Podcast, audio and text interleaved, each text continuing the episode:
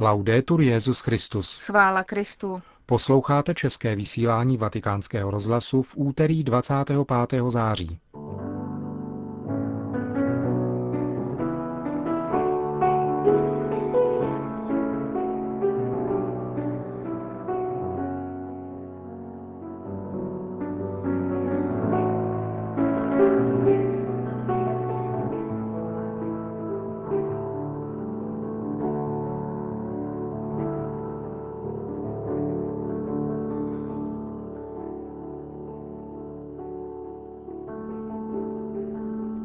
Vystoupení vatikánské delegace na konferenci OSN o klimatických změnách. Církev odmítla údajné soukromé zjevení v Anglii. Sedmé pokračování cyklu o kompendiu sociálního učení církve od Pavla Jajtnera. Dnešním pořadem vás provázejí a hezký poslech přejí Markéta Šindelářová a Milan Glázer.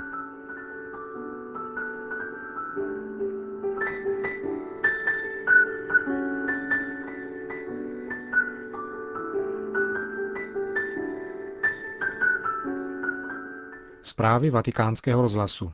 New York. Budoucnost je v našich rukách. Čelit výzvě, kterou kladou politickým vůdcům změny klimatu. To je název konference, která začala včera v New Yorku v sídle OSN. Setkání, kterého se účastní zástupci více než 150 zemí, má za cíl položit nový základ pro dohodu o ochraně klimatu ve lhůtě stanovené kyotským protokolem, tedy do roku 2012. Konference se účastní také delegace Vatikánu, vedená monsignorem Pietro Parolínem, podsekretářem svatého stolce pro vztahy se státy. Ten včera na schromáždění také vystoupil a vatikánskému rozhlasu pak řekl. Chtěl bych připomenout, že zprávy Mezivládní komise o klimatických změnách vzbudily protikladné a kontroverzní reakce, které však přitáhly světovou pozornost k problémům klimatických změn a znečišťování životního prostředí. OSN přišla s iniciativou, která má dát činorodou odpověď a právě to je smyslem setkání, které se v New Yorku koná. Tedy nikoli teoretická diskuse, ale spíše hledání konkrétních kroků, které by řešili tento problém, který všichni pocitují jako velmi naléhavý a vážný. Jaké je v této věci poselství svatého stolce? Ve šlépějích toho, co nedávno na toto téma řekl svatý otec, lze naše poselství zhrnout do několika bodů. Za prvé to, že otázka klimatických změn a otázka znečišťování životního prostředí spadají do řádu morálních imperativů. Svatý stolec nemůže předkládat konkrétní a okamžitá řešení, ale chce zdůraznit tuto zásadní dimenzi, která může vzbudit adekvátní odpovědi na tento problém. Za druhé pak to, že na ochranu prostředí lze aplikovat odpovědnost za ochranu, která je v terminologii Spojených národů užívána a aplikována, jak známo, v odlišném kontextu. Jednotlivé státy musí teprve nalézt společnou strategii a vycházet přitom z přesvědčení, že nikdo nemůže tyto problémy vyřešit sám a že je třeba odložit stranické zájmy a jednat společně. Posledním bodem je pak to, že je zapotřebí, aby se v této, jakož i v jiných oblastech, skutečně přešlo od slov ke konkrétním faktům. Čím si vysvětlit zdráhavost některých zemí v oblasti ekologie? Ve hře jsou mnohé zájmy. Myslím si, že tyto události poslouží vzájemné konfrontaci, i když nejsem přílišný optimista, spíš realista. Musíme zhromáždit všechna naše pojetí, naše přesvědčení, naše problémy a hledat společně společnou cestu. To je nejlepší způsob, jak překonat i tuto zdráhavost. Říká monsignor Parolini, vatikánský delegát a účastník konference OSN o klimatických změnách. Anglie. Apoštolský stolec se vyslovil k údajným soukromým zjevením Patricie de Menezes a prohlásil, že nejsou autentická. Proto také komunita, kterou tato osoba založila, nezíská církevní schválení. Oznámení týkající se této záležitosti spolu s dokumentem Kongregace pro nauku víry publikoval arcibiskup Southwarku Kevin MacDonald. Na území jeho diecéze žije totiž 67-letá žena, která tvrdí, že se jí od roku 1984 zjevuje Matka Boží. Vatikánský dokument podepsaný sekretářem zmíněné kongregace monsignorem Angelo Amátem tvrdí, že obsah zjevení je hysterický a přepjatý a pánu Ježíši jsou připisována nevhodná slova a vyjádření. Výhrady budí požadavky obsažené v údajných zjeveních, podle nichž je třeba prohlásit za mučedníky všechny děti, které v důsledku interrupce byly zbaveny života. Kongregace pro nauku víry upozorňuje na problematičnost tohoto titulu, protože mučedník je někdo, kdo vydává svědectví Kristu. Kromě toho je odmítnuta také teze paní Menezes o tzv. křtu milosti, která se nezhoduje s učením církve.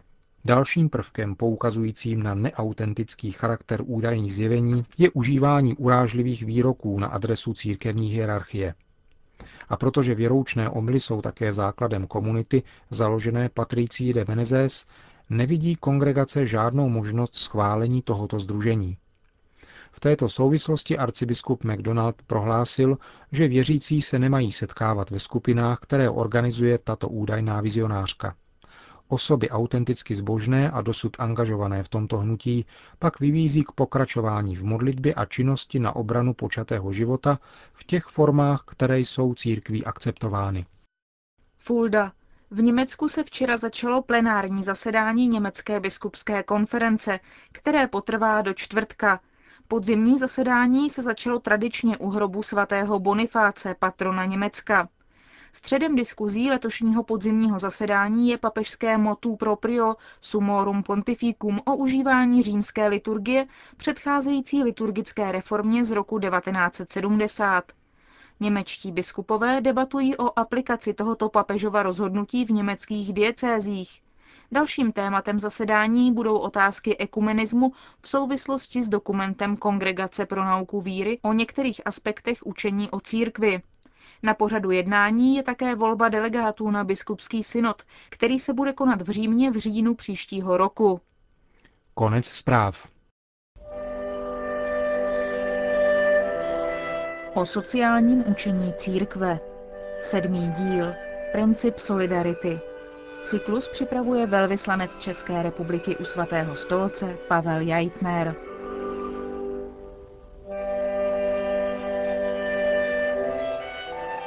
Solidarita je jednou z pravých a skutečných mravních ctností. Není to tedy jen prchavý soucit nebo povrchní dojetí nad zlem, týkajícím se mnoha blízkých nebo vzdálených osob. Naopak, je to pevná a trvalá odhodlanost usilovat o společné blaho neboli dobro všech a jednoho každého, protože všichni jsme zodpovědní za všechny. Princip solidarity vyžaduje, aby lidé naší doby v sobě pěstovali vědomí, že jsou dlužníky společnosti, v níž žijí.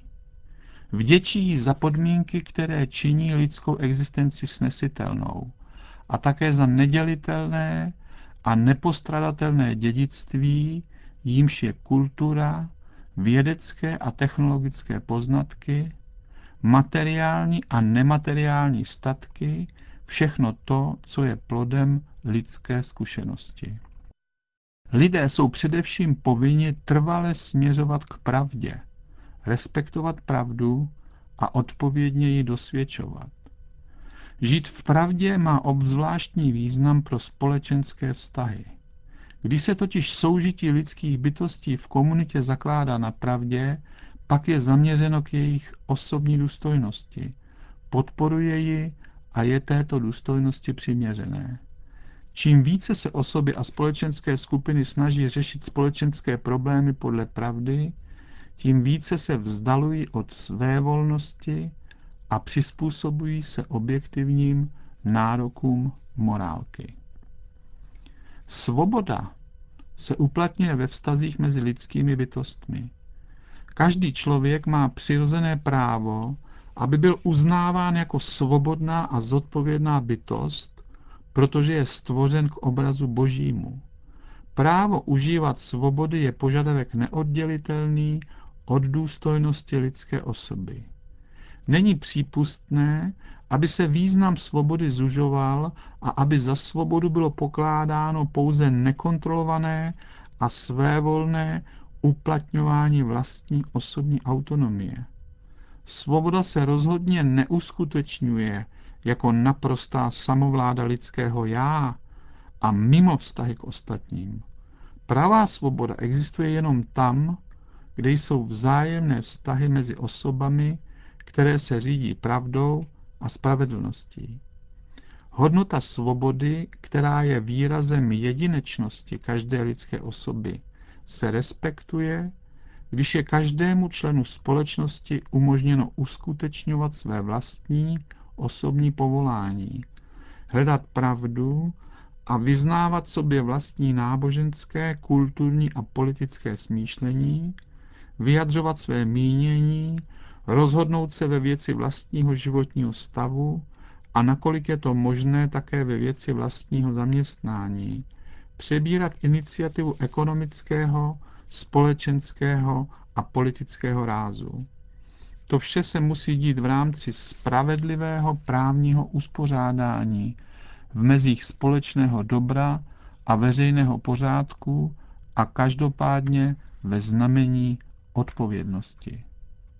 Svoboda se musí rozvíjet také jako schopnost odmítat to, co je mravně negativní, ať už se to prezentuje v jakékoliv podobě, jako schopnost faktického distancování se od všeho toho, co může zabraňovat růstu osob, rodin a společnosti. Plnost svobody spočívá ve schopnosti disponovat sebou vzhledem k autentickému dobru, a to v rámci univerzálního společného dobra. Spravedlnost je hodnota, která se zakládá na vytrvalé a pevné vůli dávat Bohu a bližnímu to, co jim patří. Spravedlnost je obzvláště důležitá v dnešní době, v níž jsou hodnota osoby, její důstojnost a její práva navzdory proklamovaným záměrům vážně ohroženy rozšířenou tendencí vše poměřovat výlučně pohledem užitečnosti a majetku. Spravedlnost není jen pouhá lidská konvence, protože to, co je spravedlivé, není v původním smyslu vymezeno zákonem, nýbrž hlubokou totožností lidské bytosti. Plná pravda o člověku umožňuje jednak překonat čistě smluvní pojetí spravedlnosti, které je omezené, jednak otevřít také před spravedlností horizonty solidarity a lásky. Spravedlnost sama nestačí. Může dokonce dospět k popření sebe sama, neotevřeli se oné hlubší síle, kterou je láska. Mezi cnostmi, společenskými hodnotami a láskou existuje hluboká vazba. Lásku, jejíž pojetí bývá často omezováno, je nutno přehodnotit v jejím autentickém rozměru a povýšit na nejvyšší a univerzální kritérium celé sociální etiky. Mezi všemi cestami, i těmi proskoumanými a používanými při řešení stále nových podob sociální otázky, je tou nejzácnější cesta lásky. Žádné zákonodárství, žádný systém pravidel nebo dohod nedokáže přimět lidi a národy k tomu, aby žili v jednotě, bratrství a míru, žádná argumentace nedokáže překonat výzvu lásky.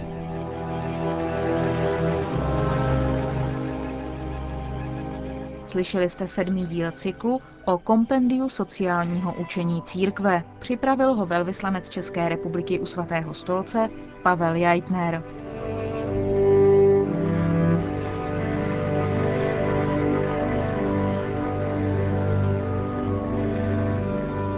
Končíme české vysílání vatikánského rozhlasu.